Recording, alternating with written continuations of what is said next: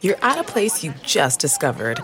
And being an American Express Platinum card member with global dining access by Resi helped you score tickets to quite the dining experience. Okay, chef. You're looking at something you've never seen before, much less tasted. After your first bite, you say nothing because you're speechless. That's the powerful backing of American Express. See how to elevate your dining experiences at americanexpress.com slash with Amex. Terms apply. Angie has made it easier than ever to connect with skilled professionals to get all your home projects done well. Whether it's routine maintenance and emergency repair or a dream project, Angie lets you browse homeowner reviews, compare quotes from multiple local pros, and even book a service instantly. So the next time you have a home project, just Angie that and start getting the most out of your home. Download the free Angie mobile app today or visit Angie.com. That's A-N-G-I dot com. Welcome to the Nerdist Podcast number 624. Uh, what are you up to this week? Uh, I've got just a stand up, and uh, my dad got his hip replaced. So stand up dates and taking care of my dad. Oh, wow. Oh, that's nice of you. Yeah, So he has like a bionic hip now. he does. He has. My dad is mostly robot at this point. This is his second hip replacement. What does he He's do got that he has to have knees. hip replacements? He was uh, horribly crippled when he was younger. Oh, no. He got hit on a motorcycle by a drunk driver when he was like uh, nineteen. Oh, He was, Jesus. uh, or no, a little. uh, He was a world class athlete who was like heading towards like being like a professional athlete, and then like went and was in a coma for three days. And like they said, he'd never walk again. And had he not been like in prime physical shape, Oh, my he'd never God. walked. And so So you got all his post accident Yes, genes. exactly. Um, well, that's always the joke. is that my dad grew up uh, uh, super athletic, so he uh, ended up having two super artsy kids. um, but uh, but yeah, so he he used to wear like super thick glasses because he's blind in one eye, and now he has robot eyes. What? Yeah, it's crazy. My dad is like more. Uh, do you mean machine he has a than- robot eye? They put a robot implant into his uh, eyes, so he actually no longer has. He went from Coke bottle glasses his whole life to no glasses with like better than twenty twenty vision. And so how did the robot eye work? Uh, it's like a robotic implant that then sends the same messages that your cornea stuff would send to your brain. This is ama- you're This is incredible. I, wa- I want that so bad. Yeah, I was think I'm telling getting Katie Who about doesn't this. want robot I eyes? think Yeah. I'm getting LASIK, and he told me I was like, "That's." I was like, what no, no, you want." got to get the robot eye.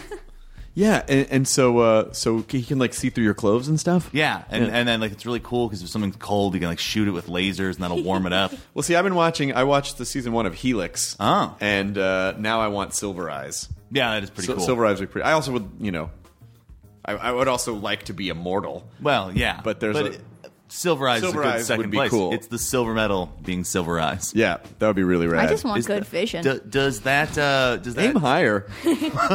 maybe if you had maybe if you had Silver Eyes, you could see higher for better Yeah. seeing Maybe. goals. you got to keep your eye on the prize, which is hard without glasses. Yeah. So um, go get get. What, are you going to get robotic eyes? Oh God, no! I love glasses. I can hide behind them Oh, I guess along that's with true. the beard. Like Yeah. I maintain that I And the look shaggy like hair I and look the- like a disguise. Kyle's always in Someone disguise. else on the run would be like, "Oh, I will look like that guy from The Nerdist because he looks like he's just someone who's on the run." Well, we should talk to you in, more in depth, but not today uh, because we're going to We get got- into the podcast now. And I also will say really quickly that uh, my Fun Comfortable tour starts this weekend. Friday, I'll be shit. doing two shows in Seattle. The first one sh- sold out. I think there's a few tickets left for the 10 o'clock show. And then Vancouver this Ooh. Saturday. Following weekend, uh, Portland, Denver. Oh shit! So So please, weather. That uh, is- weather-wise. I hope that uh, it holds Portland's up. So I- been pretty good right now. I had a friend just get back from there. I'm not so worried about Portland as Denver. well, they're high. It'll be fine. No, they're high getting in and out of Denver. You know, Well, if the weather's you don't bad. leave Denver. No, you're trapped. Wait, what? This is this is the end of the run. I got Hardwick. out once before. I could get out Uh, again. but barely. You missed the like closing worm mouth chasing after you as you were escaping. Oh, That's what that was. I appreciate that. That uh, that riff was brought to us by uh, Tim Burton. There we go. I was going Empire Strikes Back. Oh, you're going Empire. Oh, you were doing. Oh, you're doing the Millennium Falcon but, coming out but of it the- is right. uh, it's ju- it's an asteroid worm instead of a sandworm. it's a it's a it's a reference that works for Tim Burton, Dune, Oh, yeah. Star the Wars. 80s loved giant worms. loved that eat worms stuff. jumping out at people. loved any kind of wormy. And if you were Tim Burton, it was a circus worm. Yeah, well, you Uh, might as well. And if you're yeah, He looked down at his socks and was like, that. It's that, but but animated. Uh, but yeah, the Fun Comfortable Tour is now uh, about to start. FunComfortableTour.com for tickets. A lot of cities coming up uh, after this month too, and more will be added. which is uh, Simon Amstel, who's a, a, a British comic, a very famous British comic, who is now starting to uh, take over the states. And uh, he, uh, if you're a if you're an Anglophile, you might know that he hosted a Never, Mind, the, Buzzcocks for a while. Um, and uh, his tour starts in April in the United States. Info and tickets on his website at simonamstel with two L's dot co dot uk. So uh, look out for Simon Amstel uh, when he's on his uh, U.S. tour, and and go down a YouTube wormhole. Worm. We're back. We're back to the '80s. circle. The YouTube wormhole is gonna uh, grab you from your seat and uh, and pull you down. Oh, that'd be awesome. All right, here we go. Start the thing. Now entering Nerdist.com.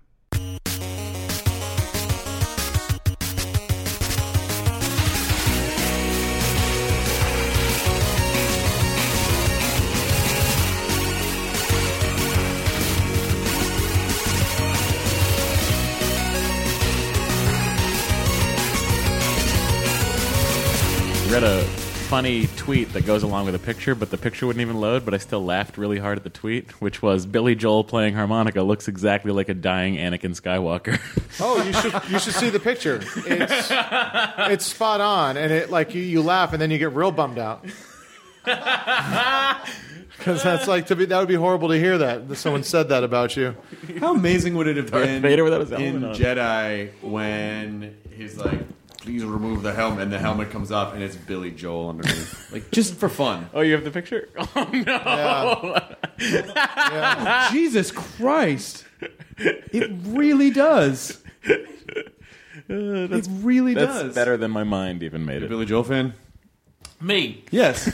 sure, sure. I believe what you're saying. You may not be a Billy Joel fan. I think I probably am. I probably, if I uh, researched into it, Yeah. I would be. But sing, sing some of the songs to me. Did. Na, na, na, na, na, na, na, na. Does that help at all, or was that not? He never came up on Buzzcocks? No, go on, do some more, do some. more. He's the American Elton John. He is. sort oh, of- I, I like Elton John a lot. They toured together. They did, they did, They did a big show in Vegas. Yeah. They did the two piano Yeah. tour. Yes, I remember that. Yeah. I feel like I just don't. I, if you said the, the you know, Sing few me a hits- song, the piano man. And the piano sounds like a carnival. no one else. No, I don't think. I don't. Think. And He's the, the cl- microphone He's the smells. closest that people in New Jersey ever got to go into the theater. Just the way you are. That's good organ work right there. so good. Come on, right here we go. Oh, sure. But isn't that Elton John? I mean, isn't that Stevie Wonder? No, No, that's Billy Joel. that's Billy That's Joel. the thing. He changed the sound a bunch. Billy Joel's like Billy one of those Joel. guys that sneakily wrote a shit ton of songs you know. Because he always was doing somebody else's style. if you heard it, if you heard, you'd be like, "Oh, that's Billy Joel." Okay, I feel ignorant. You, you're not at all. No. You're not at all. You just grew up in a British. different culture. You, there's no reason that you would have to know who Billy Joel was. I mean, I'm, obviously, I've heard of Billy Joel. I just- We've It's heard not that obvious. I don't think you. No, no. Here's the deal. We have heard zero Cliff Richard songs. That's not true. I've heard Cliff Richard songs. Cl- I've heard I've heard Cliff Richard songs. Cliff Richard. Oh yeah. Yeah. I mean, I'd I'd rather know Billy, Billy Joel. I think. You're not wrong. yeah. So how long are you in the states for? Are you tour? You're touring. I'm. This is kind of a. This is kind of the promotional tour before the actual tour. Okay. This is me coming here and doing some of your television programs. Sure. bef- so that uh, I can inform people there is a tour happening in April. This is the pre-tour, Yes. which is the little bits of tour that dribble out before the tour shoots out. Yeah. Mm-hmm. It's, yeah. The dribble and then the shoot. That's correct. Yeah. Yeah, and and are you going to go back to England for a while before coming back and doing the Yeah, there's official tour? a, there's yeah, there's two months of UK and Ireland tour before it becomes the American tour. you did a good job on Fallon the other night. Oh, thank you. What was your favourite bit? Uh, I like the. I tell you the bit that I liked. It was the bit that made the audience uncomfortable, where you referenced. Uh, remember when the Queen was funny when we thought she just killed Diana. Like Right, yeah, they were a bit uncomfortable. that, but that was a great bit. But not uncomfortable where it was weird, but it it, it challenged them for a second, and I, I thought that was fantastic. Were you calling him out when you asked him what, your, what his favorite bit was to make sure he actually s- watched it? It was a little bit of a call out. I think it was more me being unable to accept a compliment, so asking the question very quickly. I think that's what happened. Well, Yeah. because a lot of times, well, you know, like if you, especially if you do radio, they go, "Hey, you're really great at that thing," and you go, "What's your favorite thing?" "Ah, I don't know. Yeah, the one with the Don't ask me. Don't you don't ask me. I ask you. What are you talking about? Don't, don't ask me. What am I in trial here? Yeah. I think it's best to do uncomfortable things on those shows, maybe because they're so used to comfortable, Mm-hmm. and also they applauded so much. Sometimes it was very the timing was all sort of strange on that show because they applauded the setups. So by the time I got to the punchline, sometimes they they were thinking, "Why are you still speaking?" Right. It was really it was quite tricky near the I end. do seem to recall they applauded when you just mentioned the Queen. Yeah, I mentioned the Queen. They loved that. I just I They're all, in their minds, they're all writing jokes. This is what he wants when he says the queen, right? I love this. this is a strange. Yeah, it is interesting, but I, I also think that, um, well, as you know, American audiences can be very uh, tight with uncomfortable material. Like, like if they if something that they might interpret as like, oh, he can't say that.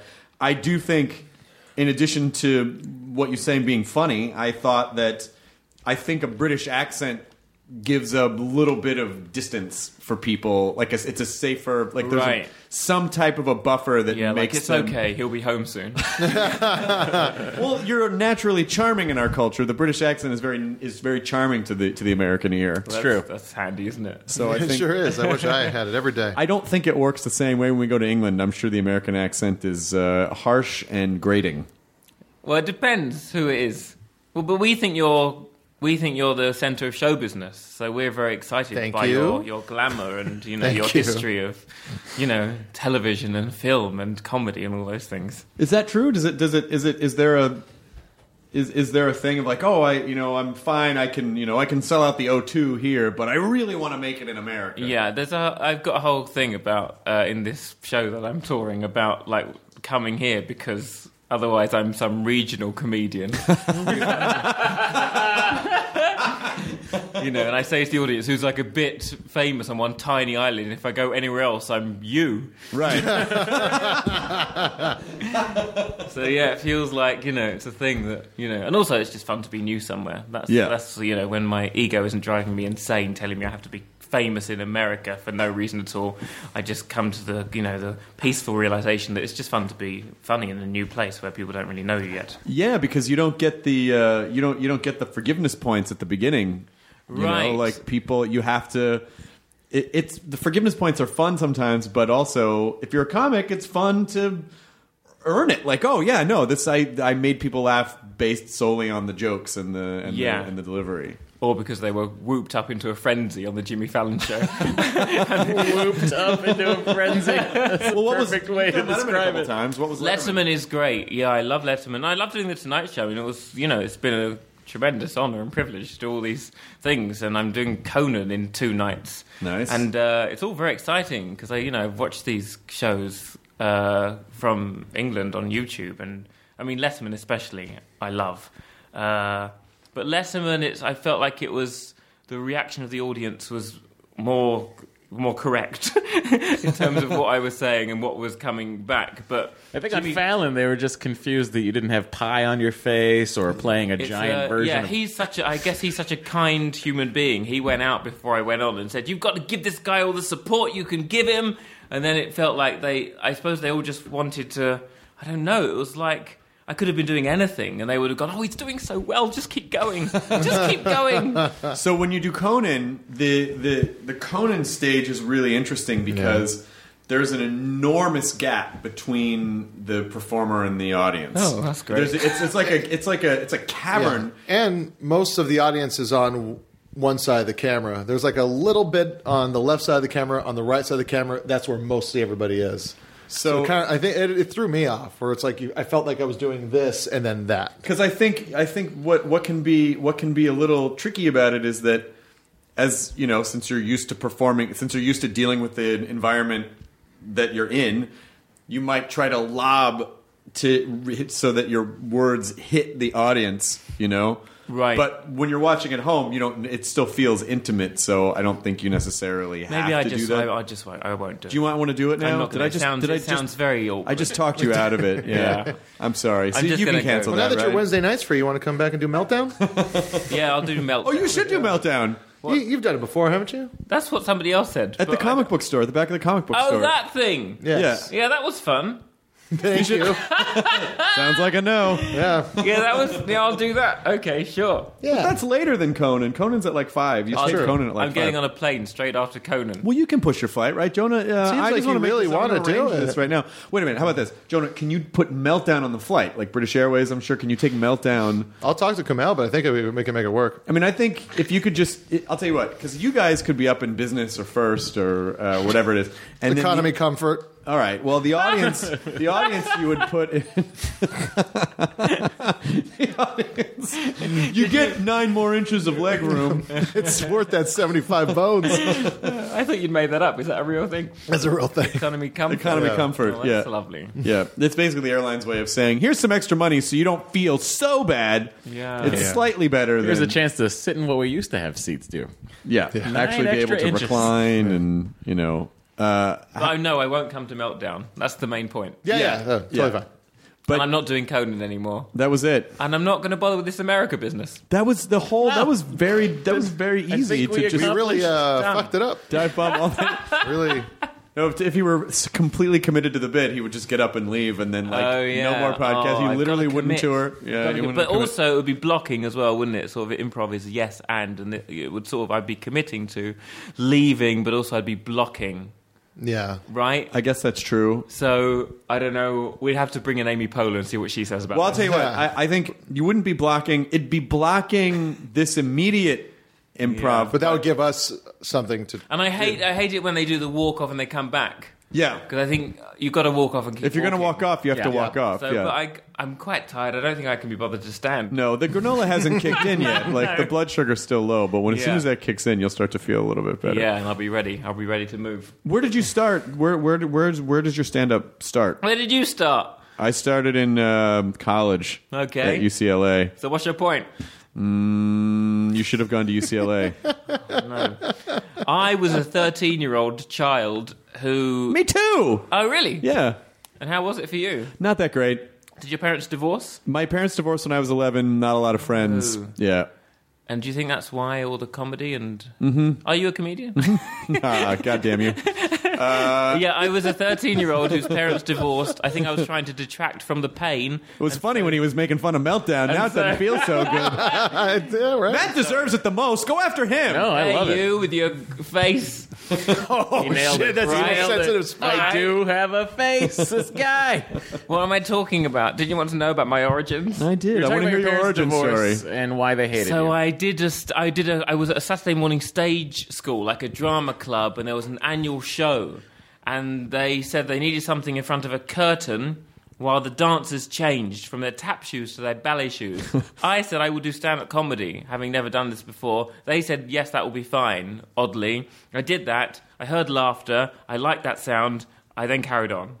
And in, and you from that point, or did you wait till you were older? I kept going till I was 18, then I retired. Then two years later, I uh, came back, and I've been doing it ever since then. Well, that's that's a good story. That's a good Sounds like the story. first time you've ever said it. too. Yeah, I might have told Mark Maron the same one. Is that okay? Oh, Ah, Jesus Sorry. I'm Christ! sorry. Ah, I, take probably it Said it, I back. didn't say it as loud, so you got you got the louder version. I, take. I, I totally take. well, it now we got back. to figure out how to make it about us. Hang on. Uh, Um. So t- tell that story again, as though you were in therapy. we'll pretend you were your therapist, and then you can tell that story again. If you want to hear more about uh, Simon's rise to comedy power, listen to yeah, check out WTF with Mark Maron. For the non Cliff Notes version of the story, But if you want the shorter version of the story, then you listen to this, this rewind. rewind? yeah, to earlier when he was just telling it. Rewind? You rewind a tape? Yeah, I think you can still call it rewinding Can you if call you're that? skipping What do you, back. what do you say, reverse? I don't know. Back, Back that shit up? that ass up. Siri, back that shit up. Yeah. I It think goes she would. back like, She might actually. There's some good Siri Easter eggs. oh, maybe.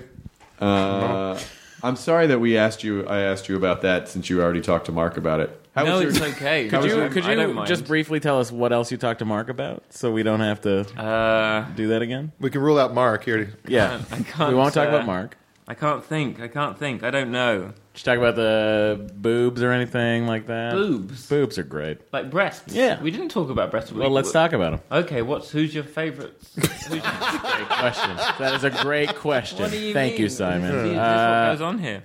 sometimes we talk about boobs. Okay. No, sometimes you talk about That's boobs. true. I know I'm not always, but yeah, I enjoy a lot, a lot of Are you dating anyone? yeah. yeah. Who are you dating? Uh, a a lovely girl named Dory. Dory. Dory, yeah. Is she like a cartoon? I got him. She, I She's mean, probably the least cartoony of any girl you've ever dated. that's very true. Oh, That's and she, very you, uh, true. you enjoy her? she has great boobs. Okay, great. This will be. I mean, this is quite sort of. Uh, yeah. this could become misogynistic. I feel if we carry on. Could come. Well, I don't know. He's not making she a, he's can not do making a, a- judgment call based on that. That's just an attribute that he found. Yeah, Uh, it's a, it's a it was a nice bonus. Okay. Dory is actually the coolest girl that Matt's like. She is legit. Dory's fantastic. She is fantastic. She's the uh, executive editor of BuzzFeed. You ever go on that website? I've heard about it. Okay, that's her. She Okay, great. She can maybe she'll write up some stuff about your 13 year old comedy experience. Wow, and what you okay. said on marriage. You'd have to listen to Marin if she really wanted to hear the full story about it, though. I don't know. I'm just jealous because I always wanted to be a British comic. Oh, That's very true. Mm. in what way? Do you, what do you mean? I don't know. It's just cooler. Oh, well, you. I mean, not all of them are uh, as brilliant as me. I understand. I'm, I'm, I'm similar. When I first started doing comedy, I thought about moving to England to like start, like because I was uh, I was into a lot of stuff that was happening with like Chris Morris and Charlie Sure, Brooker sure. and um, and and especially more so even when uh, you know. Uh, Nathan Barley and uh, Garth Mm. Marenghi stuff started coming out. Like I was like, oh, they're doing more stuff, and then I realized I'm getting a very filtered version of everything. It's like it's basically the stuff I'm getting from there is someone like making me a mix or something like that, as opposed to like here, there's like cool stuff all the time, but like people there only get a kind of a filtered version of it. yeah, that's it. Yeah, I can send you the the bad stuff if you want, and then, you, can, then you can feel better about yourself. when uh, Adam Buxton gave us some stuff, uh, he came in and was like, he's like, here's some like uh, really cool stuff, and here's some stuff to make that stuff look better.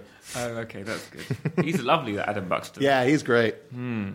How is the community of British comics? Is it uh, supportive or is it is it is it competitive? No. Uh, what is it? I mean, there, there- there's definitely a there's definitely like two factions. The the people who are funny and the people who are Rich, who are rich. that's it. Yeah, I think that might be it. yeah, that's the separation. Yeah. Uh, I I don't know. I think people. Are, yeah, I mean, I don't. I, I suppose I can't think of how to answer that question. People are nice, you know. You go and do maybe a charity gig with some other comedians, and everyone's nice to each other. And what I mean, what do you? What are you? Where are you going? What do you mean? Like, don't how know. tight knit is the scene? Is is there uh, like a few shows uh, around town that like a lot of the same guys go up at and you know and hang out at? Is there like is it much of Oh. a hangout scene? Oh no, no. Kind of just do your shows and take off. It's, it's difficult because it's been a long time since I was on the circuit. yeah, yeah. And so mainly what I'm up the only time I really ever see other comedians apart from friends is if I am doing some sort of charity gig. yeah, So I'm not really, you know, wandering around Soho doing little Yeah. gigs anymore. Well, it's it's funny how like quickly you know it's you start comedy and then like as you go on a few years you realize there's a whole crop of kids that started underneath you and they have their own scene and then they have the shows that you don't know about. I never felt like I had it. I just felt like I was just sort of I don't know, I just felt like it was a you know, an awful bar after the next awful bar where people weren't laughing for five years. it never felt like I was part of a cool scene. It felt like I was missing out on something cool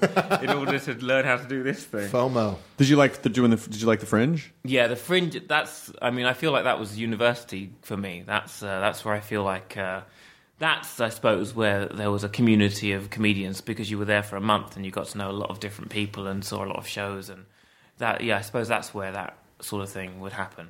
If you're looking for a community feel, that's where it would be. Well, it's kind of a it's it's a it's a fun but creative war zone for a month. I would imagine where everyone. I mean, it seems like it's almost traumatic Oh yeah, that's true actually. Because my perception of it now is going back, having become a bit successful, and just going for like a week. and have people show up Yeah. to shows. and- Yeah, and I call it a work in progress thing, and there's no pressure on it at You're not out handing flyers to all. everybody. No.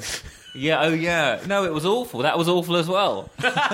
Now you just tweet and you show up. Yeah. No problem. I want to be here. Look, people Yeah. showed up. Oh yeah, it's no good being an unsuccessful comedian. It's just a nightmare. the whole thing's a nightmare. Don't do it. Do pe- do you think people listening will be thinking about becoming comedians? Is that the, what's the audience? Who is listening to this? Who are these people? Um, well, I couldn't tell you every panic. single one.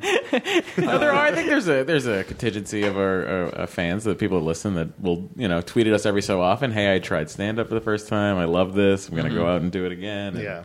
I bombed last night. Help me out. Mm-hmm. I think people just like hearing like how the stuff is made, you know, because everyone, you know, uh, all performers have s- somewhat similar goals, but just it's just interesting to see like how you know different people take different paths and interpret things in different ways to express those things, and especially as a comic who's you know tr- coming over here and you know trying to sort of plant a flag and really you know b- make a name in in the states it's just interesting to sort of hear what the you know unless you already talked about this on Marin, uh, it's just interest, it's just interesting to hear. it's just sort of interesting to hear it- because America's so big Yeah. that it's it that you know like conquering this country can be a, a that can has a lot of different meanings like some people just you know they crush just doing colleges and so if you're in the college circuit you know that some people are amazing just in comedy clubs other people do theaters more you know bigger names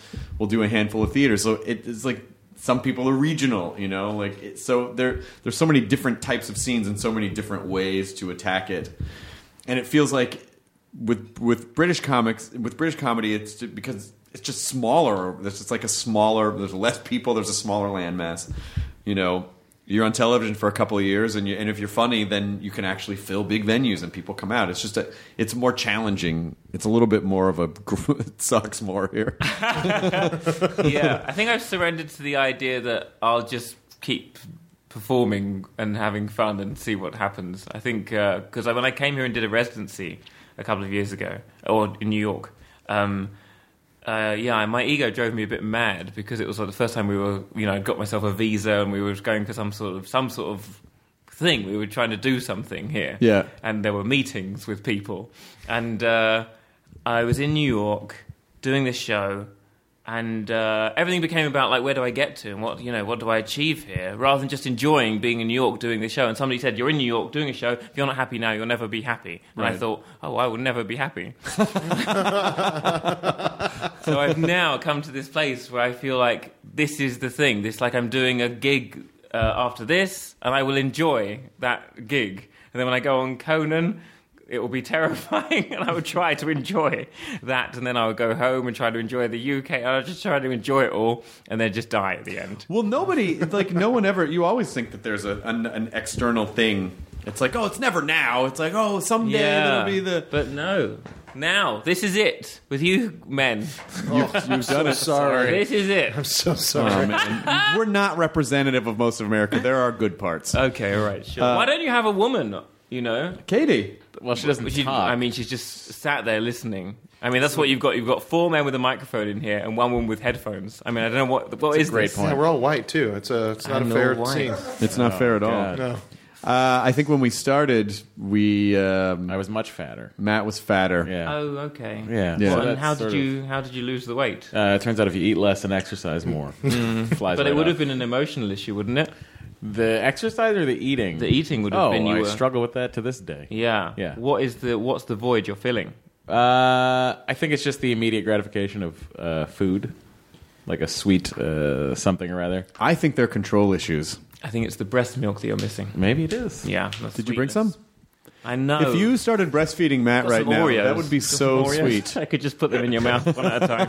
You'd have to cradle him and then slowly Yeah. We could uh, do have to that. cradle them and Yeah, slowly sure, place let's them do in. that. Well, we did a class here, but we did bring it back to boobs. Oh yeah. Actually, you brought it back to boobs. I did. I did. Yeah. But, you know, But that's all right because this is your time. is it? Are you okay? I'm very tired. I understand. Is there anything we can do to make this better for you? No, no, no, no. Go on, ask another question. I'll answer in a professional manner. No, that's all right. If you're not, if you're not, if you're not happy, we're not happy. No, no. As long as you edit out all the boring bits, and I don't no, mean that's you. no, we don't. We don't edit anything out, really. Um, do you like? Do you like the? Do you like the country? Do you like our country? so needy. Do you like our country? yes, I. Uh, yeah, I do. Yeah. I mean, it's like, it's, you know, it's it's it's it's it's very easy, I think, once you've done something in England, to become a bit um English. to become a bit English. to become what's the word? I might need another granola bar. Uh, what's the Complacent? word? No. oh, I've got it. Okay, let me okay. start again. Okay. Um, do you like our country? You had on the first one. We'll edit that one in. Okay. Just jarringly, like why did it get? Um, uh, I think the thing that's lovely about being here is that it's more difficult to become disillusioned by show business here because you, I don't know, just the history and the there are there are icons of there are you know going on the David Letterman show is a is a very exciting thing to me. That's a real thing that exists, even though I know it's a television program. It, the television programs in the UK are more like pretend to me. I know that they're sets. I know, you know what I mean? I know that they're. I suppose it's maybe that the Letterman show is just there every night.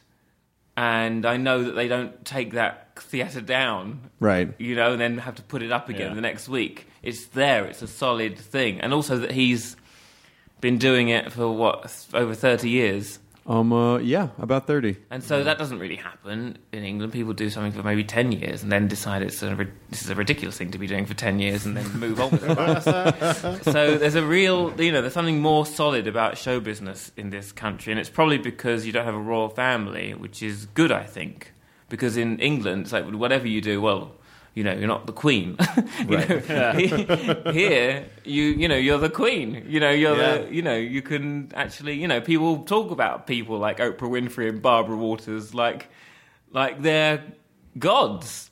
You can break through the queen ceiling. You is can just, break yeah. through the queen ceiling, and that's what I want to do. yeah, I don't know. What made, well, you asked me about America though, and I also in New York. When you go to New York for the first time, it's like a film. And I was on the I, I you know I went to visit a. I think I might have spoken to Mark Maron about this as well, but I went to I went to um, Uh-huh. Yeah. Yeah, then what happened?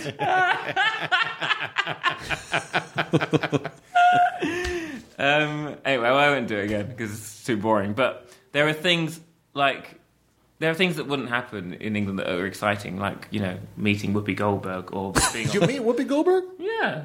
How was it? It was amazing. She seems like an interesting cat. She's like just so lovely and uh, yeah. Wonder in what context did you meet her?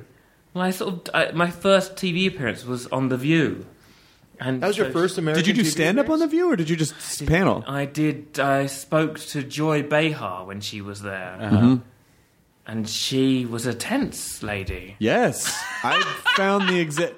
She's uh, her first name is ironic. I had got myself. I was quite, you know, nervous, and uh, I got myself. I'd meditated, and I was in this very peaceful place. And I was. I said, okay, we could just. We know what we're doing here. We go out. We can make these people laugh. It's no problem. And the moment I sat down next to Joy Behar, it all fell apart. I just went, oh no, I'm about to do this television program live, and this woman seems like angry with me. Jesus. Well, she was the one. She used to be a stand up, right? She was a stand up in the eighties. Yeah, she was a stand up for well into the. She was yeah, she was a stand up for like twenty years. And do you think there was some, you know, resentment towards you for being a young stand up? I, I don't know what happened. well, she's just not. I mean, There was just a tension, you know. That there was just a tension. Maybe she does live television every day, and it was she's tense. Mm. No, no, no. I don't know. She was no. I don't think it's a. She was ner. I, I, I had the same bad. I had a, sa- the same bad experience with her and it's why I never went back to do that show again because we showed a. Um, I was doing a web clip show a couple years ago, and we showed this a classic web clip of a girl who is singing, and she gets up on a coffee table, and she the coffee table breaks, and she falls down. It's dumb, America's Funniest Home Video type of shit, but uh, everyone laughed, and then Joy, who's supposed to be a comedian, just goes. Oh, I don't think that's funny. Like on live television, and so I was like, "Well, I guess I shouldn't be here then." Like it was such a it was such a bad. Worse than that, Mm. I was doing like jokes, and then she, uh, one of them, she went, "That's funny." Ah. I was like, yeah, that's what I'm doing here. What do you, like, she was surprised. You know, you booked a comedian. That's what. At least she she didn't throw in actually. That's always even. That's the double. And also, you could express it with laughter and not Yeah, she- words. yeah, yeah, yeah. You didn't have to label There's a it. sound for it, you know. Yeah. Yeah. But all the all the other TV experiences I've had here have been really lovely, and all the all the Letterman's people were d- just delightful and really looked after me, and that's been the same. That's been the case with all the other. And Craig Ferguson was lovely, and Oh yeah, Ferguson's great. I mean, he's Yeah. a you know he's a comic, so he like he's Yeah. he's good to comics. Jimmy Fallon was so sort of sweet, but everyone says that, right? Yeah, but he is. Are, are the are the are the who's who's in the, who are the talk shows in England? Is it Jonathan Ross Jonathan Ross and Graham Norton. and Graham? Right. Yeah. Graham's been doing a show for a very long time, right? Yeah, that's yeah, but they've but it hasn't, but it but it's Different forms. different forms. Yeah. Yeah, not the same desk for thirty years. Now it's just Yeah. like three really famous people sitting on the couch together. But even right? Gra- Graham, it's isn't nuts. Graham isn't he also isn't he once a week? yeah, Yeah. Oh. See, no one does it nightly over there. That's r- oh, oh, I didn't realize that. Yeah.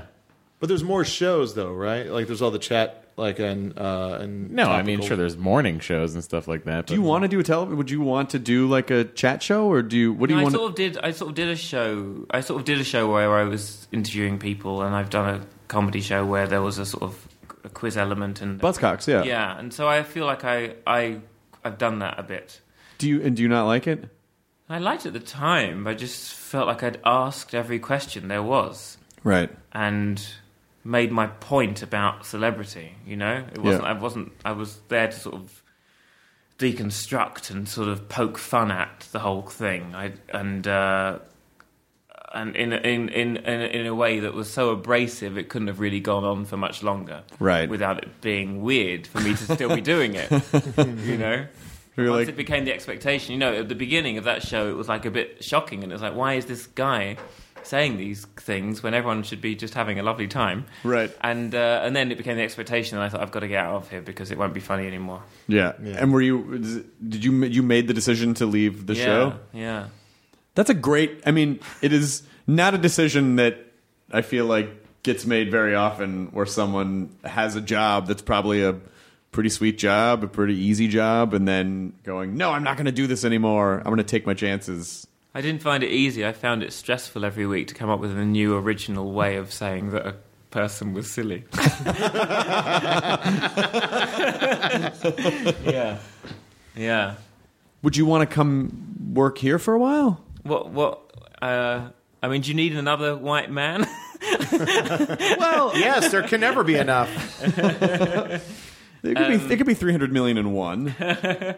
no, I ended up um at this, so I left that show and the feelings that I had about wanting to do something more artful I put into this situation comedy called Grandma's House, which was about a guy leaving a successful TV show and uh, wanting to do something more, you know, meaningful and artistic. And, Yeah. Uh, and uh, yeah, and that was really that that that was therapy. Then there was something that was really. Um, you know, it felt like you know writing this series and acting in it. It felt more like a more like stand up in that stand up is a way of me expressing stuff and getting it out of me, and so I feel like I felt healed at the end of writing and and acting in that series. I felt like uh, I understood who I was in relation to my family, and it was a and you don't get that from uh, interviewing celebrities. No.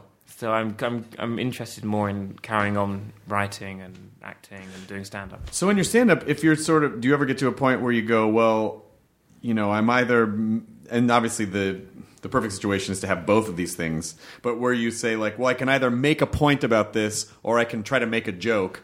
the joke might be a little more shallow, the point's a little deeper. Like, what's more important? Say that again. Would you rather make or when you're when you're doing your stand up, would Yeah. you rather be making a, a point, like a really deep point, or is it more important to like is the comedy always first? I don't think they're separate. I think uh, there. I, I don't think there are any jokes that are just jokes in what I'm up to. Generally, I think there's always some sort of point that I'm because the way I, I don't sit down and write jokes. Right. I go up in front of about 50 people in the room who haven't paid very much with a list of things that I want to talk about and stuff that I'm curious or stressed or confused about. And then I just talk to the audience and see what ends up being funny. And so the the whole thing is a there's not there's not a there's not a point where I write a joke that isn't anything to do with those things. Right. So uh, it's all it's all um uh it's, it's that's all intermingled. I think. Yeah. Yeah, Do you uh, do you have a therapist? I did for two years. Did you ever pull anything out of therapy and put it Oh on? sure, sure, yeah, yeah. I, I'm, I'm trying, I can't think of an example now, but all I mean, yeah, the whole this show I did, Numb, which was the show I did before this new show, To Be Free, was you know I discovered that I would I discovered that I had depression in therapy, and this the word numb came up, and this thing about not being able to feel anything, and uh, and uh, needing intimacy in my life more than anything else, and it, yeah, it all sort of fed into the uh, into the stand up because the stand up's all about me. So there's there's no again there's no separation between any of it. That's that's that's really interesting to hear you say that because I, I, in times when I've been talking to the therapist, and I feel myself start to. Sometimes when I, if I feel the grip of, uh, oh, that feels like a bit, and I feel myself starting to perform for, her, I'm like, oh no, that's not what this is for. Yeah. I'm supposed to just talk about. I'm supposed to just talk about She things. told me not only did I not have to be funny in the room, that I didn't have to be interesting. really? not at Okay, all. then. No, you, you know you said you know you don't have to be interesting here. I was like, oh wow, okay then. which you is want from almost a backhanded like because I know in the world you feel like you have to be interesting all the Yeah, time. Yeah. Do you Yeah. do you, do you think that's true? That I the, the which one That I- you feel like you need to like? Do you feel like you need to be interesting? Yeah, sometimes I've, I've, I'm trying to let go of the responsibility. Like I came here today thinking, well, this is your podcast. It's up to you to make it interesting, and and uh, I might have come across in my performance today. No. sometimes I go to like I did. The opening uh, bit in this new show that I'm touring is about going on the Radio One breakfast show, uh, which is the main BBC, the main breakfast show uh, in in the UK, and. Um, and this show is about needing to be free of the need to be loved and thought of as special and interesting and brilliant. And because of that desire, I caused a lot of problems for myself. So on this Radio 1 breakfast show, it was the morning that Nelson Mandela had died. And uh, and the producer had, had asked me to not make any jokes about that, which was uh, like upsetting to me because I'm like not like an insensitive lunatic. Right. I'm a brilliant vulnerable clown. so uh, and so the in, so the interview begins, and it was I, w- I felt like a lot of pressure because I'd been on that show a year previous to this moment, and um, I was really funny. like so I surprised myself because I hadn't been on the show before, and I get I get very stressed out with those things, and I was funny, and I thought, well, I've got to be even more funny this time because that's the way these things are supposed to work. If you're funny once, you then have to be the, more funny, and I didn't know how to be more funny because a lot of the funny. The previous time had come from the fact that I was there for the first time and I was sort of noticing all the new things around Oh, right, me right, and- right, right, right. and and uh, deconstructing the whole thing. So I was sat there going, I don't know how to be. Then the host opens with a story about a cheese sandwich that he's eaten, and not even that morning. And and I know that he's sort of he's he's he's asking me about what I've eaten for breakfast to, to sort of um, you know to make me seem like I'm a likable, normal guy. But that's not what I'm going for. When I'm on the radio, I want people to be going, shh, we must listen for the wisdom. and so uh, he, you know, it rambles on, and I'm thinking, man, this is so boring, this is so boring. And what I should have thought is, well, it's his show, it's his show. You know, I, j- I can just be here and promote my stand-up DVDs. I don't, I don't have to be so fascinating. And um, but because I was thinking, I've got to find a way to make this interesting. Uh, it occurred to me that it might be.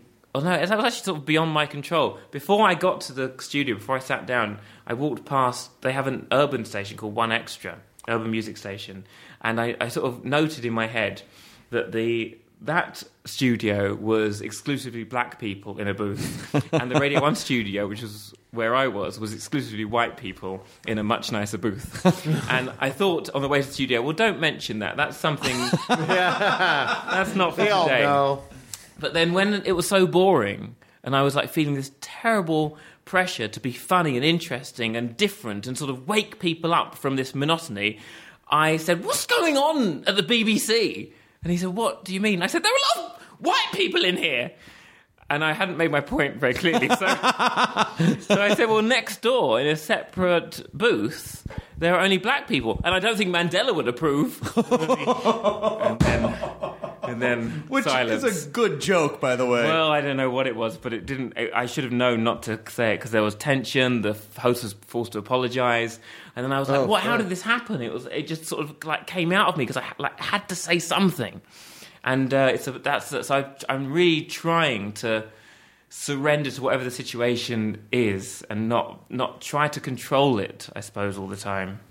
There you go. There's, Well, it's hard. It's hard to not control things, especially because I think the, um, you know, I I think if you're a stand-up, you get real into like when you go on stage, you're controlling the environment. You're Yeah. you're, you're on stage alone, so you're Yeah. essentially controlling the outcomes. And, And you- also because we work with like you know it's constant response from the audience. Like I feel like if you're a comedian, you have a heightened awareness of what is interesting and when people are when you're losing them, when they've gone somewhere else. So I feel like when I'm on another show, sometimes the host doesn't know that everyone's gone to sleep. Right. And I'm and I want to go. Come on, come on. you can't do that. no, it's very Yeah. difficult to surrender control Yeah. into uh, into a show. But like in the podcast, though, I don't. I, I like it.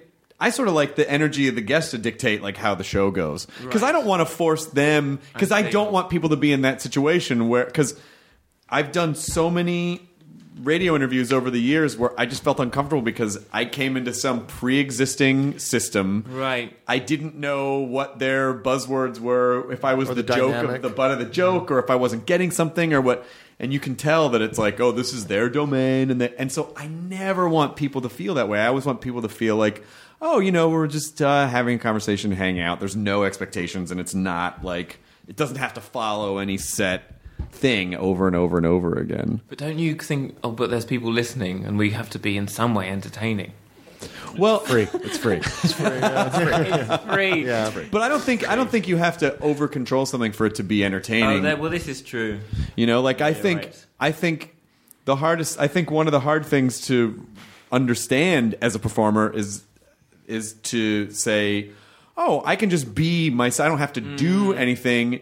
If you're comfortable as yourself, like you're just naturally a funny, entertaining person. You don't have to do that.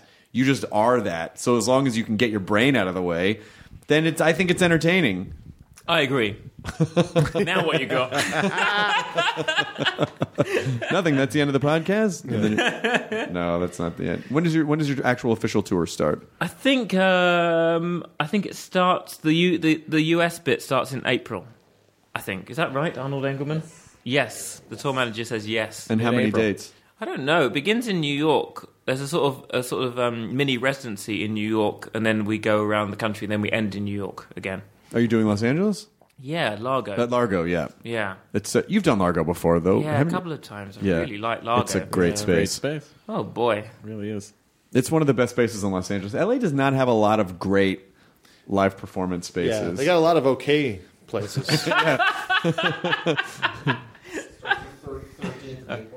of April 13th of in New April. York. then LA, then Denver, then Chicago, then Austin, then back to New York to film it. Okay, Thanks. good. Oh, you're filming the special. Hopefully, Oh, that's fantastic. hopefully, we're talking. We're talking to the people. Who are the people? I don't know. People listening? You're talking to the people we're listening? talking. Hello, if, if anyone has a camera. yeah, well, there, yeah. Well, well, there's a manager's talking to important people. And then once you shoot the special, are you like if you do shoot the special, Yeah. um, is that the end goal, or to then like okay, now scrap that, and then you're going to start over again? Yeah, I think I will have performed it for three months, and and that's after performing it for you know over a, a year of working it up. So that that's probably enough for that show. I think Yeah. I wanted, and I'll yeah I'll be thinking, well, these aren't my problems anymore. There, there's new problems. So that's really the lifeblood of the thing. Like you really need to, you're expressing stuff on stage that you're actually feeling in that general time frame. Yeah, Do you find it hard to? Uh, did you ever get to a place where you were trying to talk about something that didn't bug you anymore, or you didn't feel passionate about, and it didn't come off like well as it used to, just because you're not the passion wasn't there? I think it becomes performance, and I know how to. I know how to find the emotion that I had when I first thought of the thing Yeah. to say. So, and you find new, you know, it becomes this, it becomes its own thing. What's wonderful, I think, is that eventually everything becomes a story, and so it, it doesn't hurt anymore. You know, because I think that's the, I think what we do as human beings is make meaning out of what we perceive has happened, and once you, which is all a story, so once you actually construct a story for an audience, that's then the you know like when you take a photograph of an event sometimes all you can remember really is the photograph sometimes like a breakup that hurt me deeply what i remember now are the brilliant lines So you can look back at those fondly. yeah and so when i when i talk about it's very hard to talk about something that happened in the past that i've turned into stand up since when when i talk about oh well this boyfriend was it was very difficult and what happened there and then i s- and then i think of all the material and i think okay well i can't just do that i can't do my act Let's ha- and it's very difficult to talk about it because I've, s- I, have i it's been, it's, it's now this solid. It's been sorted. Yeah, yeah, It's been packaged and sorted. yeah, It's, a, it's a strange, yeah, it's strange.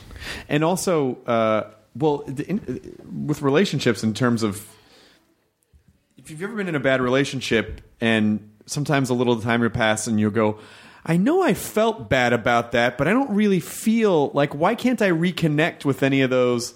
And I think, you know, partially your brain will actually to protect you separate a lot of the sense memories from like a bad situation where it doesn't even have to be like a bad relationship just like a bad situation and sometimes it can be a little hard to connect because your brain is actually trying to protect you from from that do you feel like you need to really feel something before you can write about it or can you just sort of tinker and and figure it out I'm writing it at the, the moment it happened, so it's not like I have to go back to the like that breakup I was just talking about. I was writing about, I was performing stuff about that like a week after it happened. well then i'm sorry if this is a dumb question but do you seek out tumultuous situations so No. that you can write no No, I want to, I want to heal myself. I want to feel at peace. I want to, I want to be content. And if you did feel that, even if it meant that you would you would you trade that in for like not that you I don't think one you can have I think you can have both. But if it was a choice between like you can be peaceful, but maybe you won't be as funny, or maybe you won't be as do you have that superstition?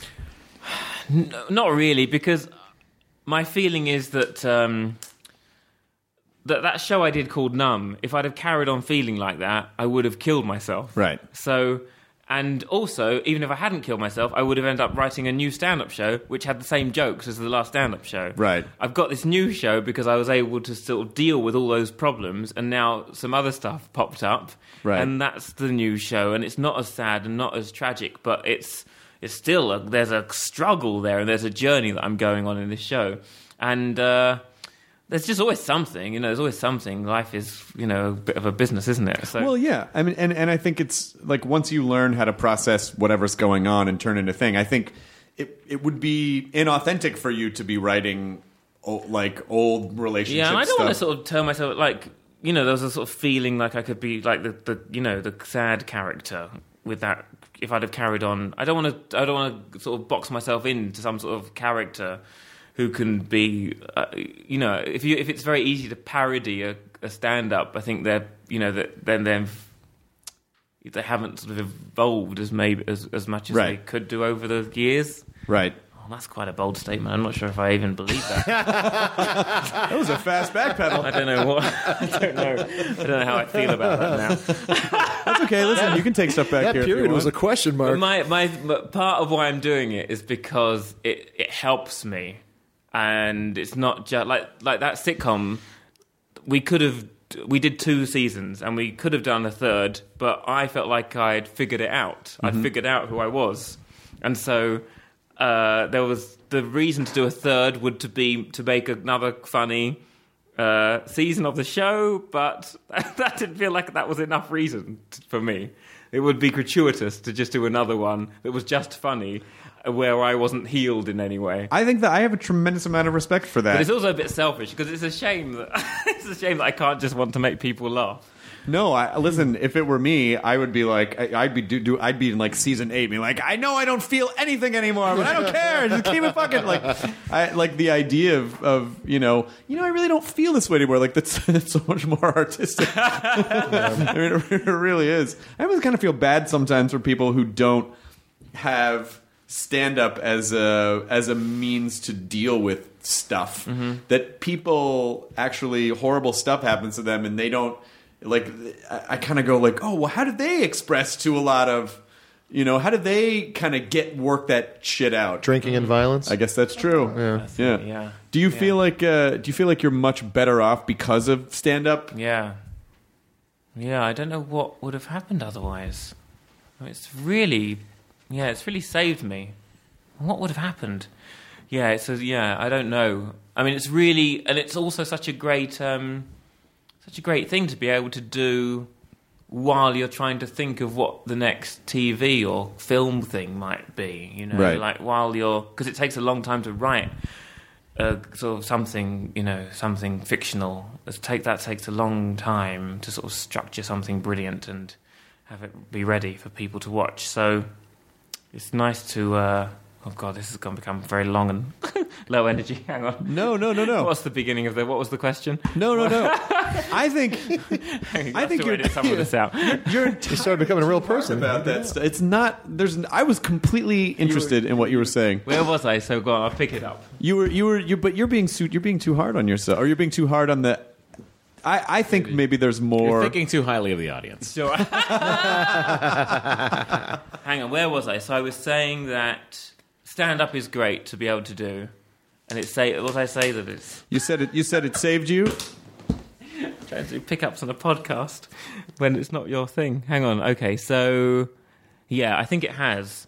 And uh, yeah, I get to like something something confuses me or something upsets me and I get to go in front of people and talk about it and gauge from their reaction whether I'm an idiot or whether it's it's valid that I'm upset. You know, I get I there's some feedback there. There's a and there and this is the thing I always say in almost every interview. But the thing that's amazing is when you think you're alone in thinking something or feeling something, and they laugh, which feels like it means that they feel that as well, and you're not alone, and they heal you with that laughter, and you've healed them by expressing something that was shameful. That is, that's, there's nothing better than that bit. Well, what. What do you think? of What for you? Like, what's the hardest thing that you've talked about on stage that where that happened? Uh, I'm trying to think. Uh, there was a bit that I, I just thought there's no way. I, I thought of it before I got to the work in progress show. It was something that had sort of been, you know, weighing on my mind for a while. Why do I feel like this? And I thought, okay, well, let's just, you know, we're not gonna. It's not gonna become something that's in the show. Absolutely not. But we'll just try it out in this room, 50 people. There's no, you know, as long as nobody, nobody's filming it, we'll be fine. And so I go on the stage and I say, um, I, I, oh, I say this, this Justin Bieber. I say I don't know why, but I, I, I, something in me wants to fuck him till he cries. and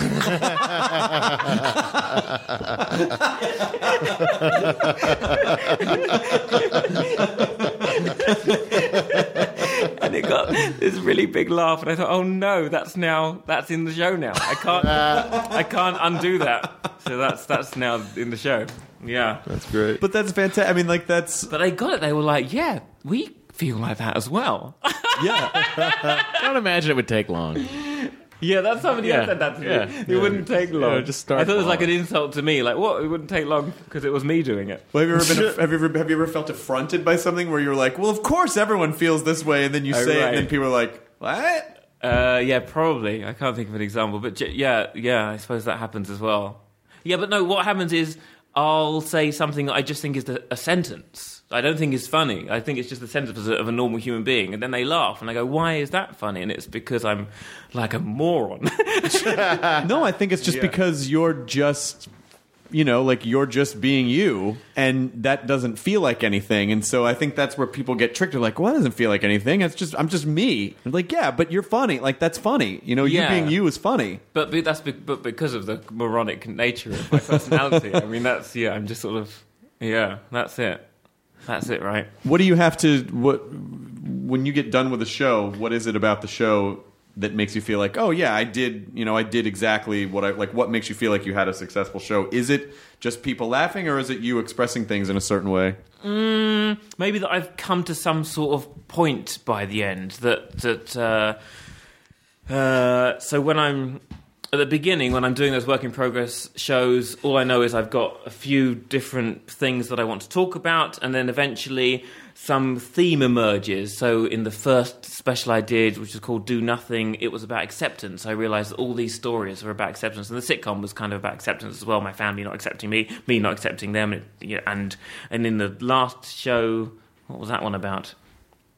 I can't remember. And then in this one, in this one, it's it's the theme was uh, freedom, and um, it's when I've found out who I am a bit more than than what I knew before I did the show. Right. That's to me, that's a success that I've peeled something away.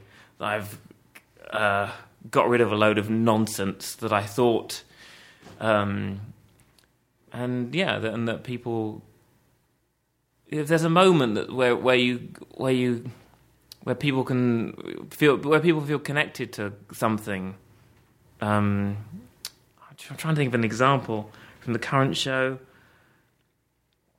uh yeah I suppose I suppose it's I mean it, it's like uh when a character in a film goes on a journey the classic thing is that uh, there's an imbalance at the beginning and that they have to restore Sure. some balance by the end. And so I suppose I set up with these shows, wi- I'm not, not just setting it up like it's a, you know, a fake thing. There is imbalance in my life. And then by the end, I've, I've, uh, I- I've dealt with whatever the problem was and I found some. Uh, something that means everything is in balance again. Right. Does that make sense? It makes a, a hundred. It makes perfect sense. so in the current show, I'm battling, uh, I'm battling my ego for the sake of freedom. I'm, I, I, I'm, I've asserted that I would be completely free if it wasn't for my ego needing to be loved by strangers. Right. And then by the end of the show, after various bits of stuff, uh, I've somehow combined both. I've somehow put.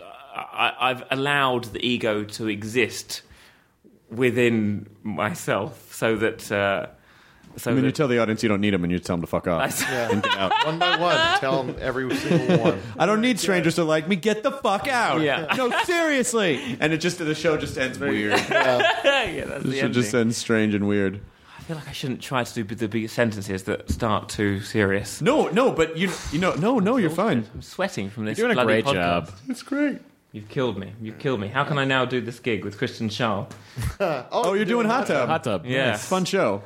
It would have been if it hadn't been for this first. I know. I'm so sorry. Oh my god. Well, we're we're the sworn enemy of the hot tub show, so we try to we try to break people before they go do the show, so that they're left in shambles. any, other, any further questions? Uh, not if you need to go. No, no, I don't. No, keep going. Sorry. I just you you you br- breezed by something that I thought was really interesting, and, and I'm sure Mark probably asked you about it. I'm so sorry. No, no, I'm glad you told us. I'm glad you told us. That's so funny to me. What? Just that he would say, that we, I'm sorry. I- I I'm talked glad to Mark he about said this. something He because wants I to don't. hit on other things. yeah, he No, wants I to talk about other totally things. get it, I but don't it's need to. funny that he- I think it's great that you did that. And A I lot of think it's. people I wouldn't think do it's. that. We A lot don't of want. We people don't just need to let cover us the tell same, the same story. The same. Gra- yeah, you didn't Sure. tell the same story. But did you talk about? Because you were s- describing this whole experience, and then you were like, "Well, my family didn't expe- e, accept me, and I didn't accept them." Mm-hmm. Did you talk about that with Mark? Maybe a little bit, maybe not that much. Go on, what do you want to know? Well, I'm just curious. Like, what was that part of? What kind of got you into what you do, and you know, like, what was it? Hmm. Um, Do they now? Are they do you? Are you cool with them now? oh yeah, it's it's. Uh, I I learned that I was the idiot. That I it was my. I used to. I used to visit my family, hoping that they would be different to how they were the time before. What I learned is that if you don't expect them to be any different, then it's a very peaceful, loving time. just accept Acceptance. them as funny and like weird people, then it's great. Oh, and and that I'm weird. I'm, th- it, and of course they were going to find me strange. You know, of course that was going to be a. I- uh, we're all different human beings. It's you know everyone. You know, I can't imagine what it's like to be a parent. You sort of you give birth to this thing. You think they're going to grow up a certain way. It turns out that they're their own thing, and it was you know there's no way of controlling that. And then they've got their own opinions, and they've and then they go off and talk about you and stand up and write a whole sitcom about you what a nightmare. yeah, but it, it but I discovered that I was the uh that in terms of my own peace and contentment, I was the problem because when we were writing the pilot of this sitcom, uh, it wasn't very funny, and it was because my character was right about everything. And because that's, that's, that's what I thought was funny was that they were all ridiculous, Yeah. and that I was right.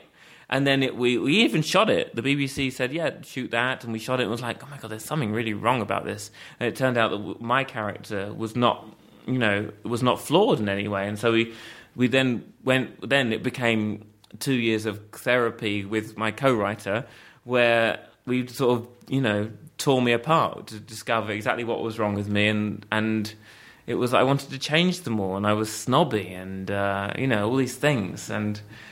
Yeah, it was. That's interesting. I've never heard. I mean, usually you're so used to hearing people say, you know, oh, they didn't understand me. My parents didn't understand me. But it's very rare that someone goes, and I didn't understand them. Like that. That I didn't. I didn't. You know, like when I was growing up, I don't think I made any effort to try to understand my parents. It was just like, oh, well, they don't this or they don't that. But it's never. And I guess maybe I didn't make any effort to try to understand them. But I mean, I don't know. I don't know if your circumstances were different.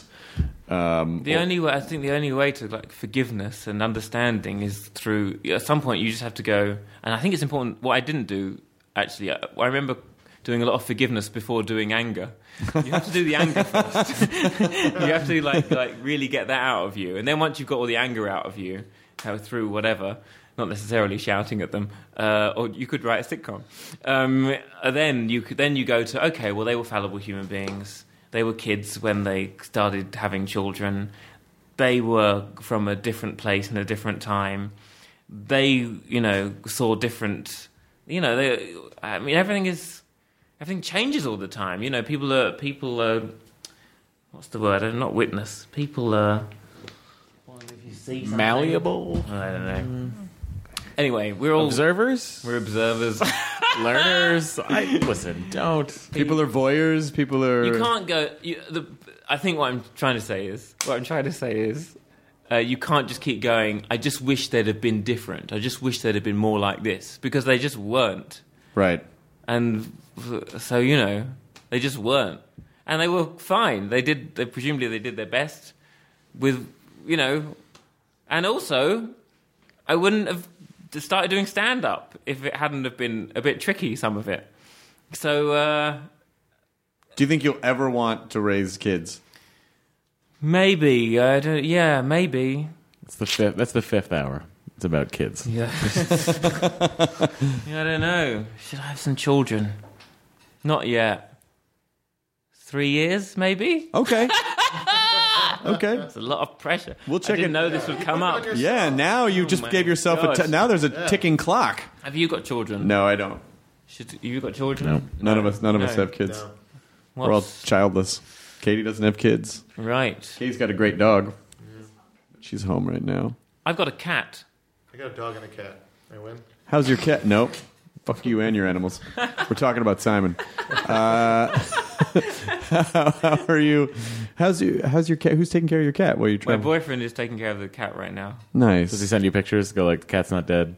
Check it yeah, out. sometimes there's Yeah. something like that. Yeah, sometimes. it's good to know. Do you get a lot of look? Do you get a lot of adorable like look what the cat just did? Like, is it? Do you get like adorable cat pics, or are they more just check in pics? Chicken? Check in. Oh, chicken. Yeah. I haven't got a chicken. We got a chicken while you were gone. This is why you shouldn't leave me in charge. Yeah,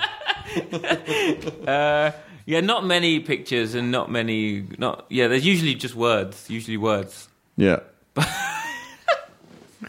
Usually words. Usually words in your Yeah. text. Oh, the occasional Snapchat. Oh, nice. Yeah, but not like a saucy one. Just like No. here's some chickpeas that I cooked. Here's the cat's dick. Why are you sending me this? How would you find it? Well, uh, I, I hope you had an okay time. I think so. Yeah, I think no, it we'll was- think this was about it. all right. Let it simmer and then get Yeah, back to us. Think about it. You'll do some sort of edit to make me more interesting, right? Nope. You'll do something clever. it's just gonna go out as is. No, it can't. Mm-hmm. It will. How? Magic. It's actually very easy to not edit anything Yeah. because then it's, there's no work involved. Sure, but there were moments when I sort of just stopped talking. Yep. Those will be in there. so people know the real you. How's that for unveiling? Okay. So how will? It's very freeing, right? In theme with your tour. no, I don't like it. You will at the end of your show. Okay. Uh, all right, good. Well, this is your. Sh- now I think this is how much of a control freak I am. Now I think I have to wrap it up. Yeah, please. Like ask you if you had a nice time and like and thank thanks for coming. Is there anything you want to talk about? Well, I'll be performing at. No, and then I start promoting my own dates.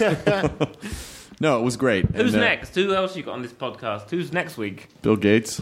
Oh, he's good. He's funny. Bill Gates is Thursday. Sure. Um, Laugh riot with that guy. What if he's like, You would bat an eye. What if what if what if what if Bill Gates is like, oh yeah, Marinari asked me that question. I'm like what? no. What Would have killed me if Paul McCartney said that to us. If he was there, he said Marin. Yeah. Uh. I said I can't talk about the Beatles. I talked about that with Marin.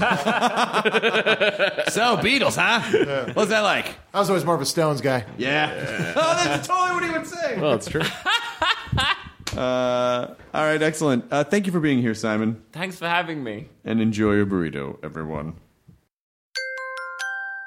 Now leaving Nerdist.com. Enjoy your burrito. Hey grown-ups, The Cat in the Hat Cast is a new podcast from Wondery, perfect for the whole family. Join The Cat in the Hat and your favorite Dr. Seuss characters as they get whisked away on a new adventure every week. Fish dreams of creating his very own polite and quiet podcast. That is, until he gets a surprise visit to his Fishbowl podcast studio from The Cat in the Hat himself, and it becomes very clear that the cat has other plans for the podcast. And those plans are the opposite of quiet. Sing along to new favorite songs, try your luck at Titanic tongue twisters, have some fun with wondrous wordplay, and most importantly, bring your family along for all of the adventures in the Cat in the Hat cast. Follow the Cat in the Hat cast on the Wondery app or wherever you get your podcasts. You can listen to the Cat in the Hat cast early and ad-free on Wondery Plus. Join Wondery Plus in the Wondery app or on Wondery Kids Plus on Apple Podcasts today.